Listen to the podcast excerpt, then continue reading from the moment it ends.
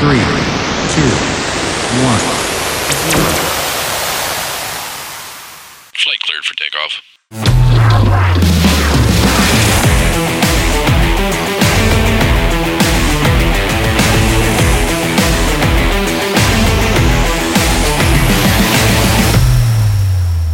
Okay, welcome to Kentucky Caliber. I'm your host, Jason Belcher. With us this week is our guest, TJ Litafik uh, from Solon Strategies, and I'll let him introduce himself. Good morning, Jason, and it's a pleasure to talk to you today. Uh, we we talk uh, personally and casually uh, uh, online, and, and have for some time, and have done uh, some forums together in the past. And uh, uh, I'm I'm honored to, to talk to you about a, a, a very pertinent topic today. Yeah, and I should have mentioned that from the outset. Um, the topic we're going to be dealing with for this show is the dangers of political extremism. And you, you mentioned forums in the past. I just I think that was it was 2016 there in Lexington when we did one, wasn't it? Yes, at uh, Bluegrass uh, Community and Technical College. Yeah, yeah, that that, that rings a bell. So yeah, I, I definitely. Hard to believe that was six years ago, but. Sure is. That's that's wild. Um, but yeah, so the the topic today, you know, uh, the dangers of political extremism. I guess, I guess the place to start is what do you think that means? Like, let's define that. Like, what is political extremism?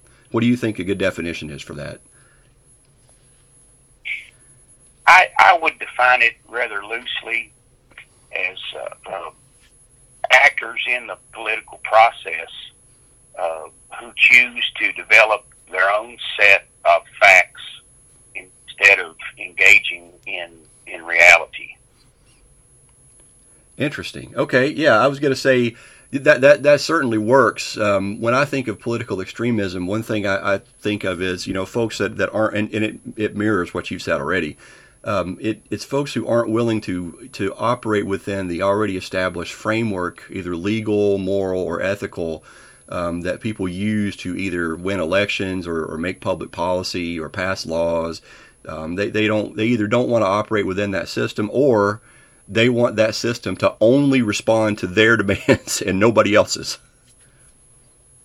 Yes, yes, it's it's uh, an ever increasing uh, concept uh, that that you know it, it's my way or the highway, and that that there is no room for compromise or understanding of where the other side is coming from, and that is not in the democratic tradition, and it's not been in the American tradition, certainly. That that's correct. And you know, you you mentioned um, democratic tradition. Uh, the world's largest democracy by number of voters is India. And there's a really good book out there called Azadi, which translates into freedom. And the author, who I believe, if I don't if I don't mispronounce their name, is Arahandra Roy. And in that book, they talk about the rise of Hindu nationalism in India and how the ruling BJP party, which is a Hindu nationalist party, has used their power to persecute and attack minorities and to ignore India's rather lengthy uh, written constitution. I think they have the record, by the way, for the longest uh, constitution out there. But this group has decided to disregard that. And the author made an interesting point, which goes right back to what you said at the outset about not about basing things not on facts but on fantasy. And I wanted to quote just a real brief section from that book. And, and the author writes.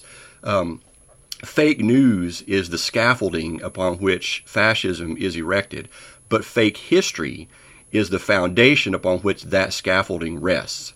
And I just I feel like that's that's pretty relevant to the discussion when you talk about uh, folks that aren't dealing with reality. That that's sort of where it all starts uh, when we when we treat things that are not factually true as if they were. Then that that creates the whole uh, potential for political extremism. Does that make sense to you? Oh, absolutely, and and to to uh, go further uh, with that concept is you know quote unquote fake news uh, versus fake history. I think that that is definitely a good way to describe both sides of the coin. Uh, that that it, it it it's both in the sense that the that the you know erroneous facts or or completely fabricated uh, information is in the here and now, but then it's also a failure uh, of a lot of these extremist groups to either uh, understand or make any study of history, of democracy, of uh, geopolitical affairs, etc. Yeah, and, and the author talked about that, and they, they mentioned that, you know, the, the version of history that's being sold by the BJP to the masses has been discredited for a long time by scholars, but the audience that's receiving and embracing that message is beyond the reach of scholars. So it's like these aren't, they're not taking graduate level, you know, history or international relations classes. So they're not hearing the counter arguments that prove what, what the BJP is saying is incorrect. They're simply receiving it from news sources or talking heads or folks online that just want to say whatever they want that has no no grounding in reality but nonetheless it, it's popular because it tells a certain group of people what they want to hear and it gives them a justification to attack in, in india's case physically a designated enemy uh, which is which is ongoing. So there's a lot of sectarian violence that's been flaring up, and I'm just using that as one example. There are others, but the it's a very clear cut example in India where you've got the, the leading Hindu nationalist groups are, are attacking uh, in in a large part Muslim minorities simply because they want the same citizenship rights that India's constitution guarantees them. Well, that that's uh, you know I- India is such a, a diverse and fascinating country, and you know certainly its its colonial uh, history is one thing, and then its its post-colonial history is another, and uh, it, it's uh, it's rather unfortunate that uh, you know here we are, I guess around seventy ish years after Gandhi, and that uh, that the situation is uh, is so dire over there. Yeah, and, and he's one of the figures that has that has become under fire and under attack from folks who want to tell a different version of history. And so we we've seen some echoes of that here in the United States. Um, and I think you know it, it, it lays the foundation for political extremism because once you say goodbye completely and, and thoroughly to reality, then you you go almost entirely on emotion. Uh, or feeling. And you know, you can hate someone or a group of people for reasons that may not be real, but your feelings are. And so that shared hatred becomes uh, a, a, growing cancer in a society, and it almost inevitably, if it's unchecked, leads to violence. Yes, and the the kind of, of political violence uh, that that we've seen, you know, uh, at times in the last several years in in the United States is is is very unsettling uh, at any time, uh, but especially at a moment when our politics are more polarized than they've ever been. No, that that's true. And so I guess you know the question is, given that state of affairs, what can we do about it? I mean, we we've seen a lot of different instances of, of violent activity, and and we should probably talk about that for a minute. I mean, are is all political violence the same? I mean, isn't it possible that some instances of political violence can be justified? Because I mean, after all, if you go back to our own revolution, I think our, our founding fathers would have would have argued, well, at some point it, it, becomes justified because that we use that same justification to go to war with Britain. Uh, but you have to be careful with that. You have to be very careful with that, and you have to be darn sure that you're right. Uh, because if you if you decide to choose the uh, the violent path and you're not right, um, boy, the the repercussions of that are just uh, severe and long lasting. Well, and and yes, I I, think the, the you know the, the basic answer to the question that you posit is is yes, but uh, there has to be a a, a righteousness in the cause uh, as well as a as a groundedness and a, a justification and, and a basis in uh, truth and facts to to justify uh, political revolution. And and of course, it is justified uh, at times uh, when there's a total breakdown uh, of of leadership, of democracy, of fundamental fairness, and uh, that was obviously the case with the American Revolution, as it was the French Revolution, and other instances where uh, revolutionary behavior was was uh, undergirded by a righteous cause. Uh, but what we are seeing now, uh, the, the same type of factors uh, just just aren't there. Yeah, and you know, here in the U.S., it, it seems like um, almost any issue becomes very inst- instantly politicized. And what happens when that when it occurs is that you get it's a it's a labeling process. Like something's instantly labeled. Okay, that's left wing, or okay, that's right wing. And from that point on, in a certain segment of the population, that is simply accepted as fact, and the discussion becomes about what to do about that faction. Like we need to stop the leftists, or we need to stop the righties. Um, and you know, I, I would say this is kind of what James Madison warned about in Federalist Number Ten when he warned us of the dangers of factions, which he defined as a, a group of citizens activated by some common impulse of passion averse to the rights of other citizens. And I see, I mean, you tell me if you disagree with this, what I see happening is there, there's groups that are both left leaning and right leaning who have something that they really, really want. They have a certain uh, political agenda that they absolutely want to to get to get uh, achieved or accomplished, and and no matter what, that's the most important thing to them. And whenever it doesn't happen, you start hearing, you know, you start hearing some criticism that okay, there's there's uh, corruption or there's a problem that that's preventing this agenda from happening, and maybe that's legit. But it seems like that the voices that talk the loudest um, are inciting um, parts of the population to take up uh, violent activities to, in order to fulfill their goals because they don't think they can do it any other way. Well, and and one of the most destructive uh, destructive elements at, at play in, in our modern politics is the almost complete lack of any time to to ponder, to to, to digest, to to consider uh, before one emerges with a, a statement that can have a, a very profound effect. Uh, you know, the, the the the Instagram and, and, and Twitter world that we live in today uh, has absolutely no filter, and and there's no uh, there's no time to digest and process a lot of the time before uh, whatever emerges, and and that can be very very destructive. Yeah, I think, it, and that's it's been exacerbated, although not created by modern technology. But you're absolutely right; it, it does it make the problem worse. I think Mark Twain said, you know, the, the a lie can get halfway around the world before the truth can put its boots on, um, and and that was at a time yeah. where we had printed newspapers. So today, with the electronic world, it moves even faster. Um, and you, you see that happening. You know, I, this came up when I was on the, the Jack Pattie show, I think last week. We were talking about this when we were you we're about the same age. When we were growing up it was it was all most of the things that, that came to the public via the news was done via television. And there were ma- three major networks generally that that you know the the three big the NBC NBC ABC and CBS it, but they had a process. Uh, before they went on the evening news and, and said something to 50 million people or 80 million people they had a process to check and see if it made sense, if it was credible, if we could support it. I mean, it may not have been a perfect process, but there was one. Um, they didn't just take the camera and say, hey, let's go find your crazy uncle and let them say anything they want on the evening news. That'll be fun. Uh, but, but that's what the internet has done. I mean, that's what we're dealing with. Sure.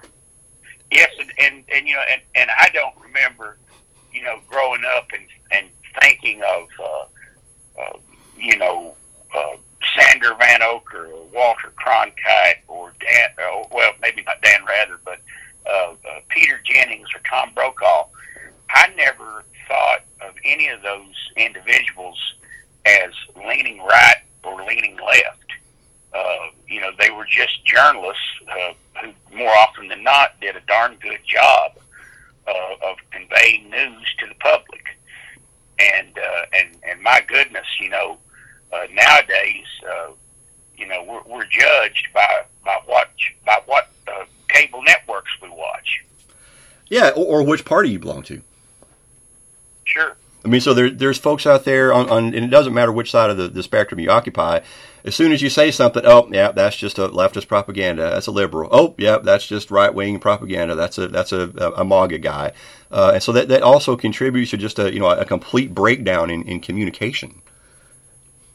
Yes, yes, and and the concept of you know it it, it really is such an unfortunate thing for our American democracy that you know we're all pegged red state, blue state, and that really you know presidential candidates have very little incentive to campaign uh, in all but a handful of swing states, and uh, you know you know. It, take, for example, the 1976 um, presidential election. We will never see a map like that, uh, certainly in our lifetime, and, and you know maybe never again in American history. You, with, with a few variations, you could almost draw a line down the center of the country, and and everything. You know, most most states west of the Mississippi went for Gerald Ford, and most states east of the Mississippi went for Carter. It's a very close race, and, and Carter won. But you will never see states that went for Ford go Republican again, or states that went for Carter go Democratic again, in large part. And uh, and that's that's very uh, unhealthy for our, our democracy. And you know, but but think that's probably true. I I wouldn't disagree with that. I just I just say, but things do change. Um, you know, I remember when I graduated high school back in you know '92, uh, Bill Clinton won Kentucky handily uh, twice. So you know that was a, a, different time. Now you you couldn't. He probably wouldn't stand a, a chance uh, if he were on the ballot today. So that's a, a big swing. And I, I think eventually, you know, I, I don't think it's impossible that another change could take place. But like you, I have a hard time seeing what it would be, how it would happen, or when it would take place. Yes, and you know, and as to your broader question of, of what can we do to to uh, to bring about a positive change, you know, there there are so many things that that we should do or could do, um, but in general, we we just need uh, courageous uh, men and women in, in both political parties that approach politics from a place of number one, seriousness, number two, congeniality, and number three, a willingness to listen to the other side and to try to understand their position, even if you have great disagreement. And uh, it, it just the, the the era of the of the dug in Democrat or the dug in Republican is just uh, is just terrible for any functional uh, democracy, and is especially putrid in in our Congress and in our state legislatures. And it, and it does two things. I mean, as we've seen, it, it at the national level, it tends to bring things to a halt, right? You kind of we, we there used to the running joke used to be gridlock, right? Well, that's how you get gridlock. You know, you, nobody wants to budge. It's sort of like the, the, political version of trench warfare, where you expend a whole lot of energy for a long time, but nobody really gained or lost any ground. You're right back to where you, you started from.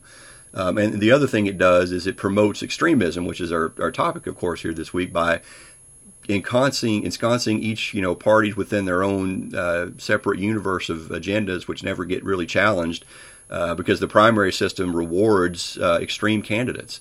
And, and so they, they come there with ever more divergent and ever more extreme agendas, which, which has even less chance of uh, bipartisan support.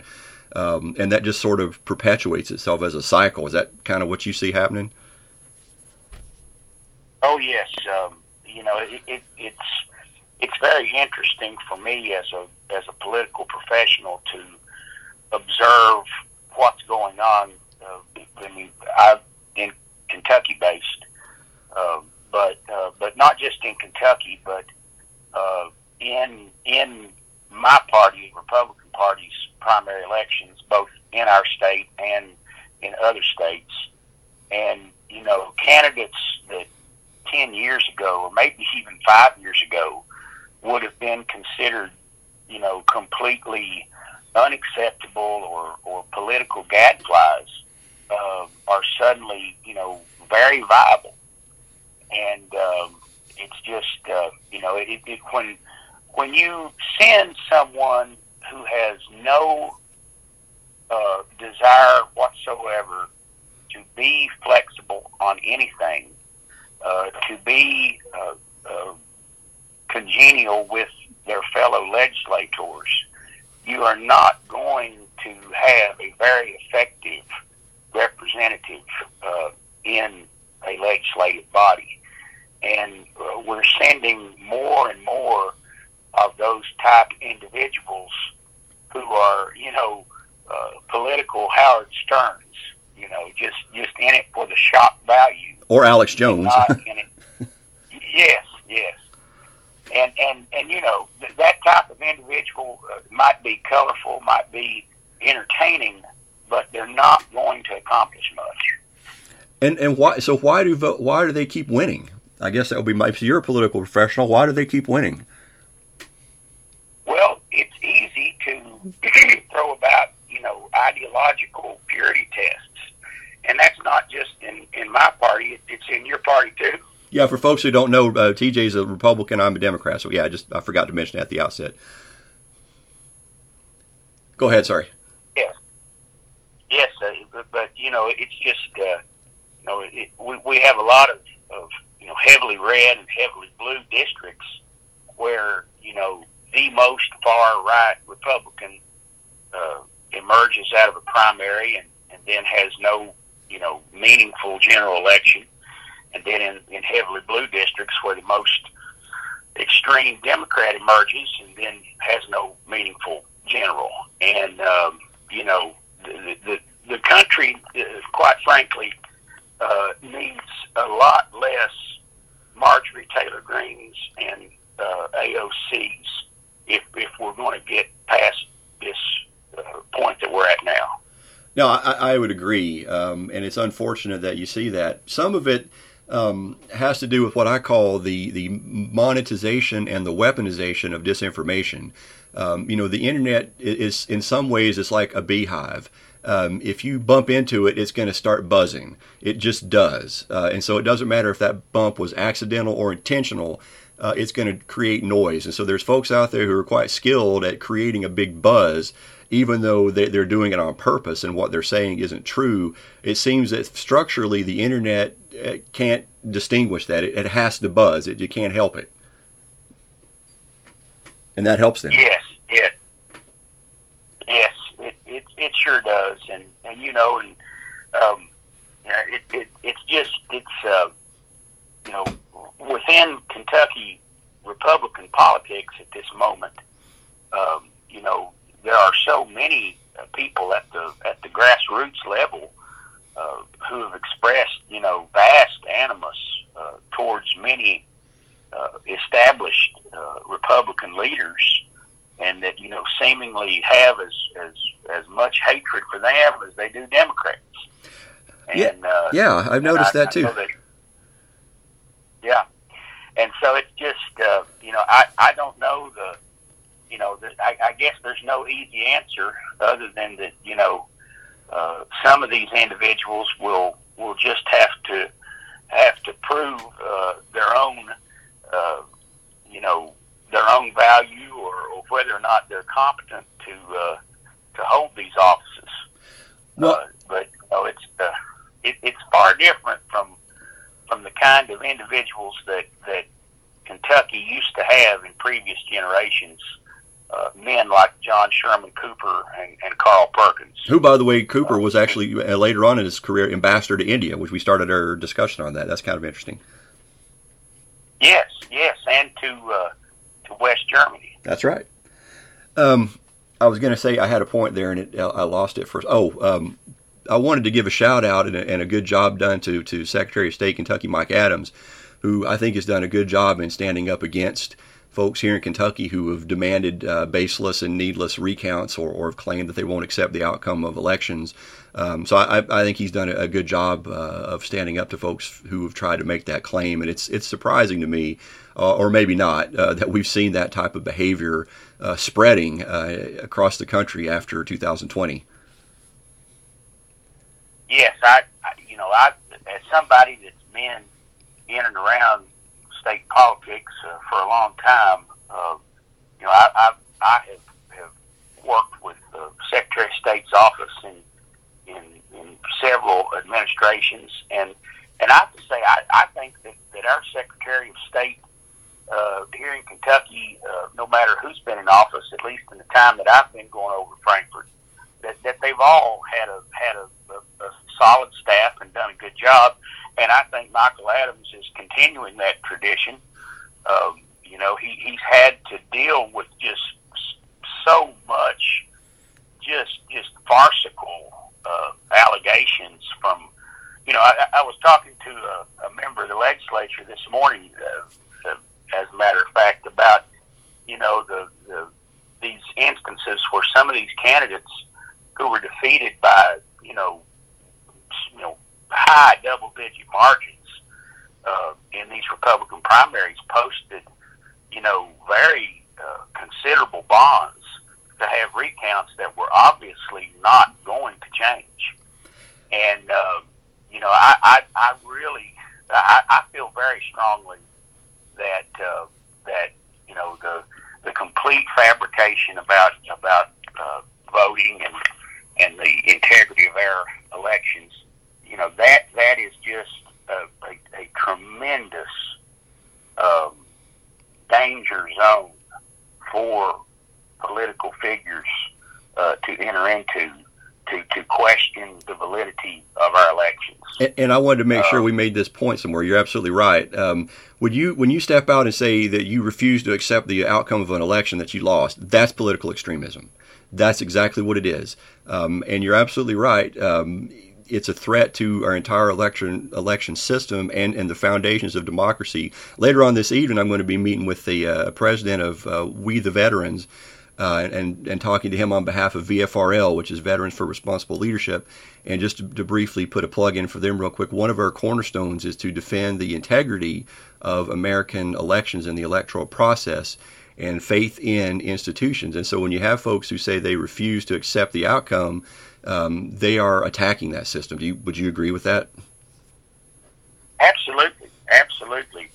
And and and not only is it you know uh, you know at least the way I was was raised, you know you you be a good sportsman, and and part of being a good sportsman is being gracious in defeat and admitting that that you know accepting your defeat and and calling your opponent and congratulating them and, and making a concession call like any responsible man or man or woman would do. Yeah, it used to be that way. I mean, and, and these number, I mean, we're talking about numbers. So I mean, you, you can't numbers. I mean, it's it's a quantity. It's a fixed quantity. So our election system works incredibly well, um, and, and, that's to the credit of the people who who run it and maintain it from the county level to the state level, uh, and on up. Um, you know, recount after recount it's been pretty consistently shown that the, the, the totals don't change they rarely change. I mean, even if it does, it's it's a it's a tiny, insignificant fraction that alters.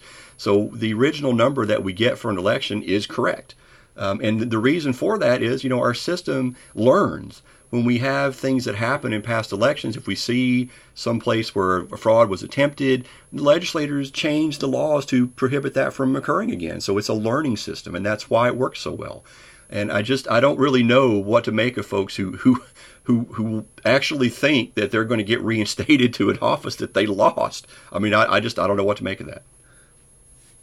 Yes, and, and you know, I, I was was talking with someone the other day, and I said, you know, if if we had fundamental fraud or uh, or dishonest elections in the United States, then Donald Trump would have never been the 45th president of the United States to begin with. Exactly.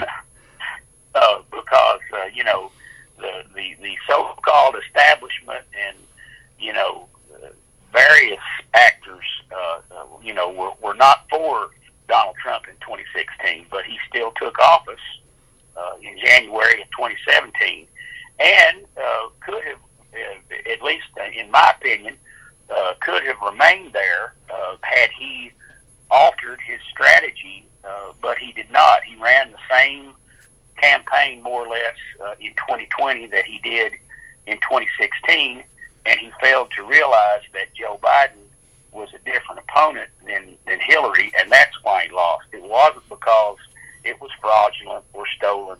It was bad strategy, and he did not uh, he did not focus his campaign or or alter his pitch to get the voters that he needed to get, namely suburban women. And it really is as simple as that. And the idea that there was wholesale fraud or any of that stuff is is a total fabrication. And I uh, really admire people like the very courageous Secretary of State in Georgia, uh, who put his political career on the line and was overwhelmingly reelected. And I think that is that the, the, the Georgia Secretary of that doing the right thing uh, will usually pay off in the end. Yeah, I mean, I mean, well, it's yeah, I mean, this is you know calling election officials and, and, and asking them to change the results so, so you can win. I mean, that's that's third world tin pot dictatorship stuff, isn't it? Yes, that that was. Uh, I, I, think that was definitely Trump uh, at his worst, and uh, and you know, it, you know, and, and I know we'll disagree on this, but I think there are are so many people like me who say, "Wow, Donald Trump accomplished some wonderful things in his administration." But he was his own worst enemy in so many ways. When if he had just behaved differently, he could have he could have been reelected. Uh, but uh, but yes, that uh, that the Georgia uh, situation was uh, was one that uh, that was completely uncalled for. But and I'm glad you brought that up because I mean it, it shows you that we have in the United States, you know, robust institutions that are in place to prevent the very type of political extremism from taking over the system that has happened in other countries. So, for example, Russia does not have the same level of robust institutions that we have, and consequently, Vladimir Putin now is is pretty much a dictator. Uh, sure, they have a, a Duma that passes laws, but they only do it with his say so. Sure, they have judges, but they only rule with his approval, with his permission. Um, and so, when you get to the point where it's one person calling the shots, that's not a democracy anymore. That's a dictatorship, and that's what Russia has become in all but name.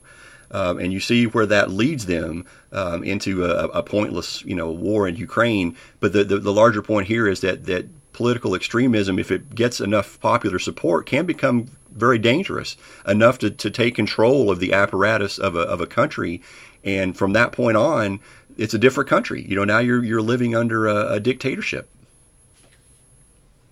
Yes, and uh, it's uh, uh, incidentally, I've started reading uh, a new book that that came out recently that that's called Hitler's Girl, and uh, it's uh, it, it's it's about uh, a, a, a woman named Unity Mitford, who was a, a British socialite, of a very wealthy and well-connected family, who uh, just became obsessed with with Nazism and with Hitler, and uh, moved to to Munich in the 30s, and somehow managed to become uh, ingratiated in Hitler's uh, inner circle. And uh, but the, the the broader theme of, of this book was the danger of when complacency can turn into complicity if good people don't follow their own moral compasses and, and step up at certain times. And, and that's kind of what happened in Europe. There were many alarm bells that were ignored.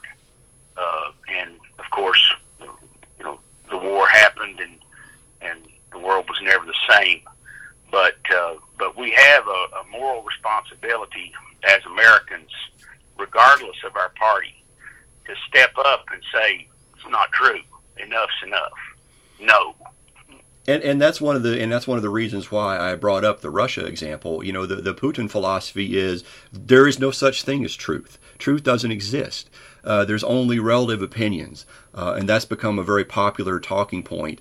Uh, at least from the Kremlin standpoint, they love that that idea that there is no truth, and so you could imagine that if people decide to accept that as as valid, then the ground rules on which democracy operates really are no longer functional. I mean, at that point, you're you're dead.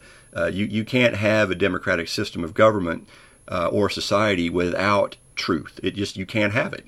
Um, there has to be facts, there has to be factual evidence, and there has to be a, an electorate of, of citizens that are educated enough to know the difference. Yes, yes. It, it uh, and you know, and and in you know, denying denying facts and and uh, and of course, uh, you know, as the old saying goes, you know, we're all entitled to our own opinions, but not our own facts. But uh, you know, accepting facts as facts, and you know, wanting what most of us want, regardless of our political leanings, uh, for a better community and state and nation. you know that that that's really not left or right, and most people, regardless of the, the loud voices of the, the the amplified chatter that that sucks up so much of the oxygen, uh, I think that that despite it all, most Americans still want more or less the same things when you boil out all of the baloney.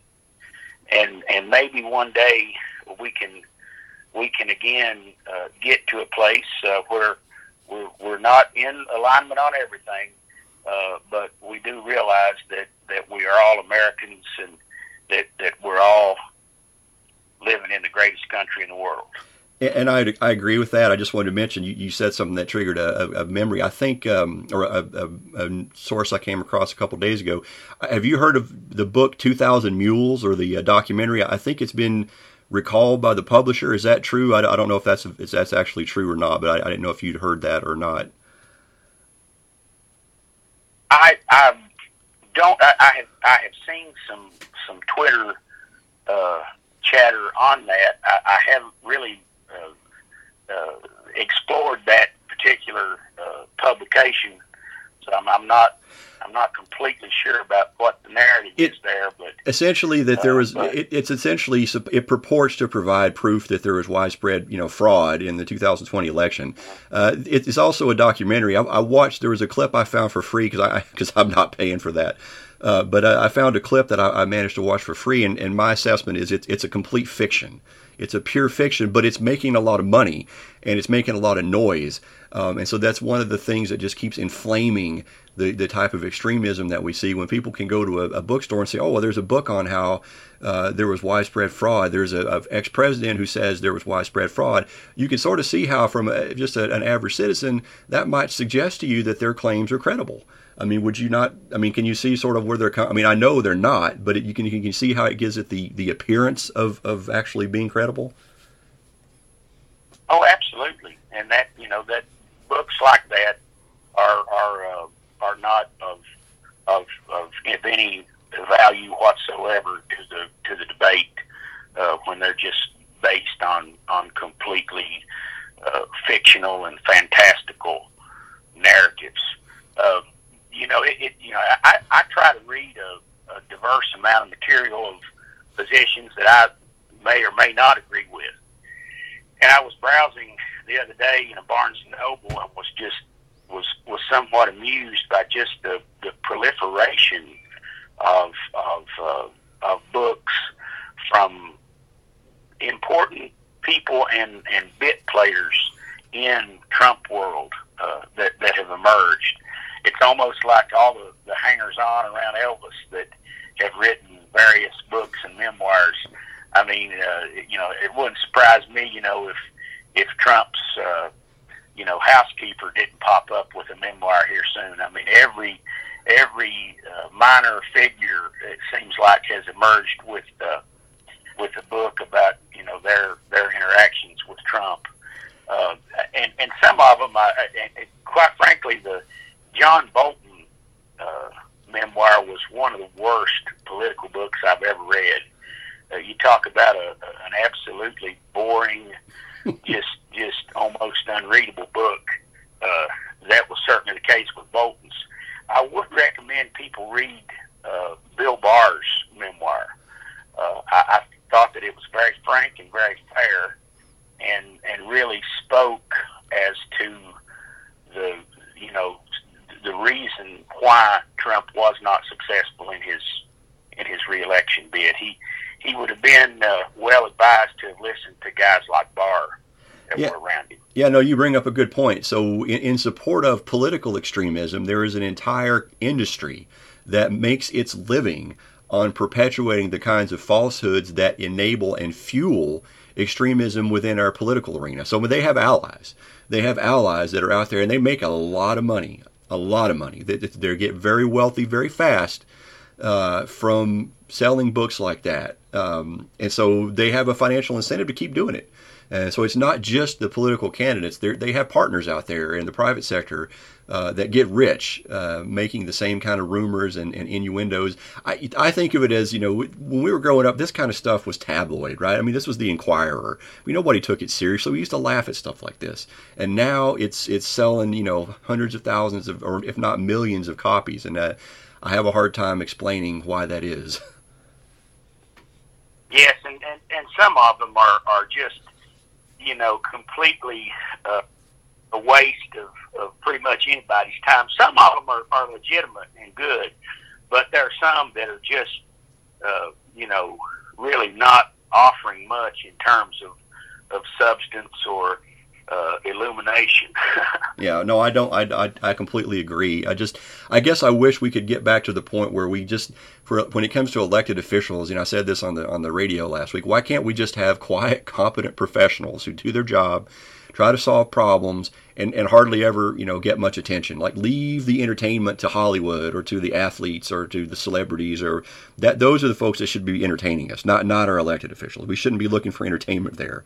Um, I, I, would like to see a new generation of folks take office who are just quiet, competent professionals who they aren't there to entertain. They're there to solve problems. They're there to serve the public. They're there to maybe they'll never be, maybe they don't have a celebrity type personality or last name, and they're not rich, and they never will be. Uh, but we need them. We need them in there to solve problems instead of entertaining us. Well, I, I, I would absolutely agree with that, and, it, and it's okay. I mean, we, you know, especially in the South, uh, we have a long history of of um, of you know colorful political characters who uh, were great uh, were great orators or or you know wonderful with people and you know pressing the flesh and and kissing, shaking hands. Uh, and, and none of that is bad. Right, I agree. Uh, but what is bad is when we elect people to public office that simply are not equipped with the basic traits uh, that it takes to truly serve the people. And when I say serve the people, everybody, even people that did not support them. Uh, and and, and you know, uh, I was thinking the other day about about Harry Truman. Harry Truman was one of our uh, least formally educated, but most well-read presidents. When he was a a senator, he would go to the Library of Congress and devour books of vast different subjects. And uh, and he was a he was a thinking man, and, and he had to make uh, some of the toughest decisions that any president's ever had to make.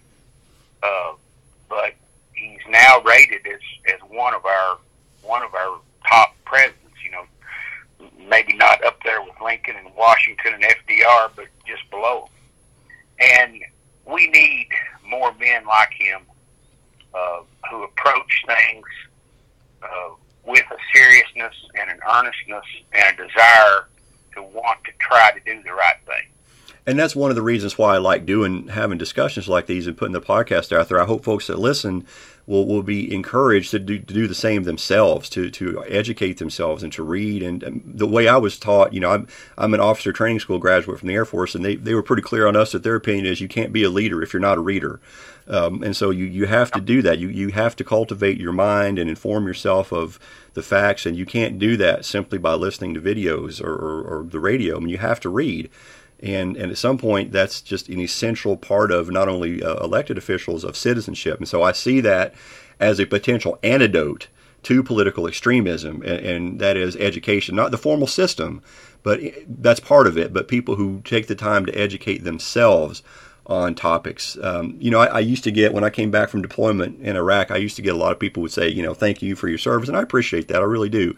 We all did. Uh, I heard it so many times though that I started asking a question, um, and and I never got an answer. I would I would ask folks who said this, and, and in all sincerity, I appreciate your thanks. I do. But can, can you name one book you've ever read on Iraq? And, and not one person that I ever asked that to could, could name one. Um, so it would have helped our it helps our service folks if we educate ourselves to keep them out of situations they don't need to be in because we're responsible. We're watching their six. When you're doing the mission, you don't have time for that. You're you're busy doing the mission.